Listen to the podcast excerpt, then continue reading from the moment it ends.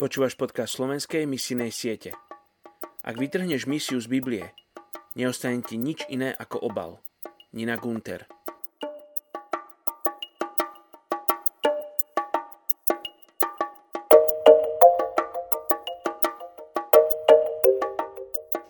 Žálm 48.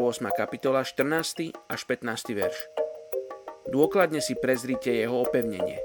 Prejdite jeho palácmi aby ste mohli rozprávať budúcemu pokoleniu, že tento Boh je na väčšie veky našim Bohom.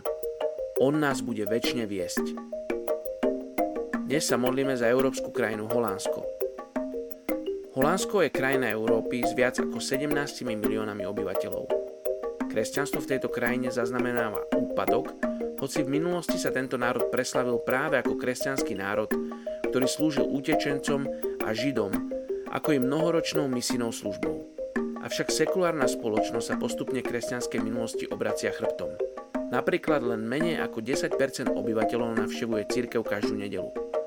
Holandsko je dnes skôr známe ako udavač trendov smerom k svetským a New Age názorom a hodnotám. Čo sa týka užívania drog, voľného životného štýlu, prostitúcie a eutanázie a potratov, vyzerá, že táto krajina pozná len veľmi málo právno-zákonného obmedzenia.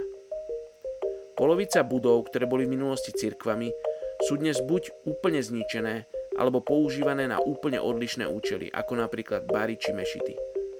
Holandsko tak dnes potrebuje zažiť čerstvé Božie navštívenie a prebudenie. Poďme sa spolu modliť za európsku krajinu Holandsko. Oče, ja ti ďakujem za Holandsko. Ďakujem ti za to dedičstvo, ktoré majú, ktorí mohli obohatiť Bože celý svet. A tak sa modlím, Bože, aby si prebudil kresťanov. Aj tých, ktorí už sa nenazývajú kresťanmi, ale ťa poznali. Bože, nech sa premení ich mysel. A nech spoznajú znova a znova, aký veľký a dobrý si Boh.